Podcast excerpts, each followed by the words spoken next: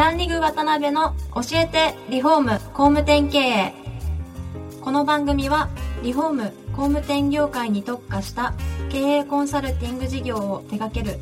株式会社ランリグの代表渡辺翔一が住宅業界の経営者や幹部の方を毎回ゲストにお招きし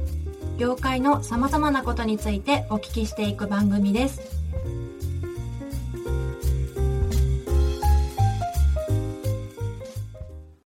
皆さんこんにちは。さあ今週も始まりました。ランリグ渡辺の教えてリフォーム工務店経営第101回目をお送りします。司会進行の志村玲美です。えーパーソナリティの渡辺翔一です。渡辺さん今週もよろしくお願いします。お願いします。はい、えー、間宮社長の4回目をお送りしたいと思います、ぜひよろしくお願いします。よろしくお願いします。えー、3回にわたりですね、えーいろいろ会社のこととか本当にこうものすごい多いね現場を回されるノウハウとかいろいろ貴重なお話を聞いてきたんですが、今回最後の回ということでですね、はい。まあいろいろ今後のビジョンも含めてお聞きした、できたらなと思います。はい。でいろいろこう工夫されながら仕組みを作られて、いろんなことを勉強されたりとか感じられたりとか考えられたりとかされてると思うんですが、間宮さんがなんかこう参考にされたりとか目標にされたりみたいな人とか企業とかそういうのあるんですか？はい。まあ、その根本的にある考え方は、やはりその生産性であったり、その労働の考え方というところに当社は重きを置いているので、はい。まあ本当に、えー私が目標目標というか、まあ、あの参考にさせていただいているのは、自動車メーカーのトヨタさんあを参考にさせていただいてますね。そのやはりそのものづくりの、あの根本的な考え方、えーまあそのあたりが、なんですかね、リフォームのあはい。箱だけに考えれば、あのもしかしたら結びつくというかリンクする部分が多少なりともあるのかなという、具体的にどんなとこを参考にされたりとかするんですか、まあその時代背景そのものがはい。多分まあ一番だと思うんですけど、やはりその昔、えー車の価値が例えば1000万以上な価値があったとして、はい。えー今まあそのリフォームっていう日本の産業自体も、えー今からっていうようなスタートだと思うんですけど、はい。やはりその中で、ね、今平均で例えば1000万だとか、はい。800万ぐらいのリフォーム工事とか、えーやはりそのそれに付加価値付加価値っていう言葉がはい。当然先に言ってるとは思うんですけども、やはりそこに我々は逆でして、はい。そのやはりまあトヨタさんじゃないですけども、いかにして価値がある会社はい。なのかっていうところを当然無駄のない仕事作りを取り組みとしては一番重きを置いてる部分があるので、デザイン、えー価格、はい。まあ全て含めて、まあ早い安いうまいだとしたらプリウスっていう、まあ、車は、えー住宅にとっても全然できなくはない可能性なのかなっていう考え方ですね。うんということは本当にこう今おっしゃいました早い安いうまいではないですけど、はい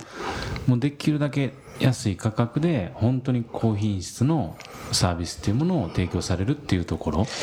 ていうのを一番ポイントに置かれてるっていうことそうですね。やはりその、まあ、例えば人が動くものですし、人が作るものなんですけども、ね。まあそれも例えば近い将来、ね何か一つ、第3回でしたっけね、まあパソコンなければ仕事にならないっていう話があったと思うんですけど、やはり職人さんも、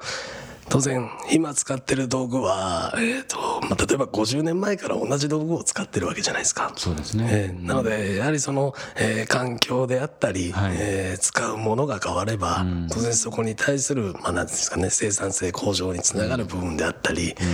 コストであったり、はい。い、ろんな環境が多分変わっていくと思うんですよね。そうですよね。なんで、まあ、それをも含めて、えー視野に入れながら、あのー価格を、やっぱり早く、まあ、早い安い前を確立できるような取り組みを全体的に取り組んでいかないといけないっていうところですね。なるほど、はい。まあ、あの値段をね実現できるのってトヨタだからこそっていうところもあるんでしょうね。そういう意味でいくと、うんで前期19億で、まあ、今期また伸びられると思うんですが、今後の、まあ、ビジョンというか直近のこう計画とか、ええ。そのあたりってどんな感じにそうですね。はまあ、あんまり、おまあ、まずは、はい。まあ、しっかりその今、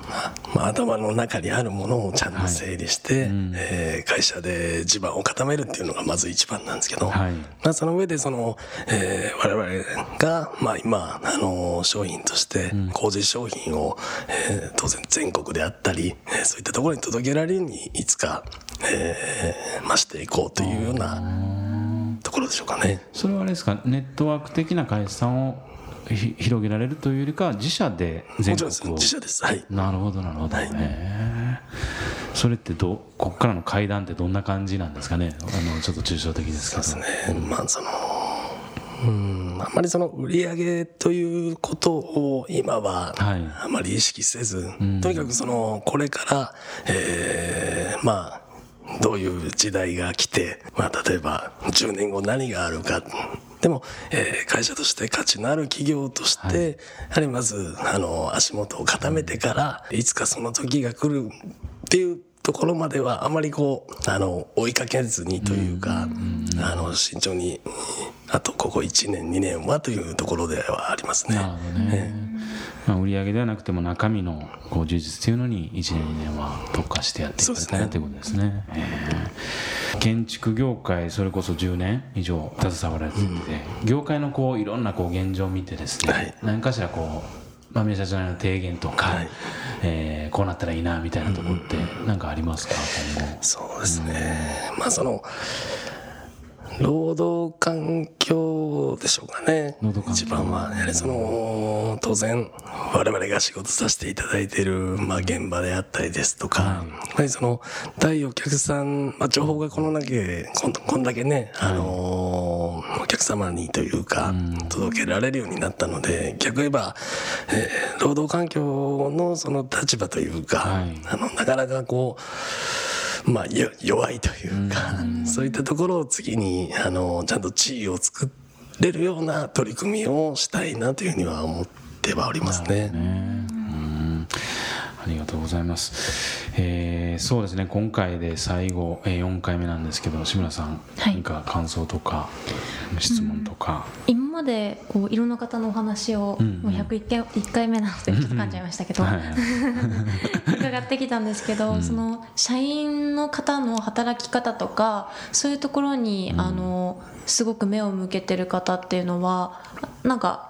どちらかというと少なくて、そのサービスの方で、あの注目されてた方が多かったので、うん。うん。まあ、そういったところをあの考えてらっしゃるっていうところが、なんかすごくあのより可能性がん。なんか出てくるんじゃないかなと。思って、あとトヨタのお話は、なんか途中からそこを意識してるのかなって私もあの、う思いましたか。はい思ってたので なんかちょっと、えーとんでもないですけどすっきりして、あやっぱそうなんだなと思って、うちの会社とかもやっぱ整理整頓とかをしっかりしていった方がいいなと思いましたすごく。結構そういう仕組み作りとか生産性上げることって一番最後になっちゃいますもんね普通のそうですね。やはりそのサービスが今リノベーション、リノベーションって言葉がね、最初に今来てるんで、やはりその、やっぱり、なんですかね、本本来大事なもの、ものづくりの部分を、やっぱり固める必要性っていうのはあるんでしょうね。うんそうですよね。わかりました。あの、まあ、これからますます活躍される間宮社長やと思うんですけど、個人的な夢とか、そういうのがあれば。そうですね。まあ、これ、まあまあ、あれですね、その、うん、まあ、社員がね、精一杯やりがいを見つけてくれることが、まあ一番の自分の夢ですし、まあそれを叶えられるようにですね、まあ全力でサポートするということが目標ですね。やっぱり間宮さんあれですよね。やっぱりだんじりの地元なんで本当仲間というかねそういうところは原体験として本当に大切にされる方なんでしょうね。なんとなく。まあそこが一番のね、自分がいくら走ってももう一人のプレイヤーでしかないですけども、可能性は社員にありますね。ねもともとやっぱり昔やっぱりその辺りにご苦労されたっていう原体験はあるんでしょうね、うん。そうですね。まあ実際それでね、あの会社もちょっとおかしくなった時期も当然ありますから。ね。わかりました。今回も最後はい。時間になってしまいました。お時間になってしまいました、今回を含め4回にわたり間宮社長にはお話しいただきました。間宮社長ありがとうございました。どうもありがとうございました。ありがとうございました。今回もランリグ渡辺の教えてリフォーム工務店経営をお聞きいただきありがとうございました。番組では渡辺や住宅業界の経営者幹部の方へのご質問を募集しています。ウェブサイトランリグにあるお問い合わせフォームよりお申し込みください。お待ちしています。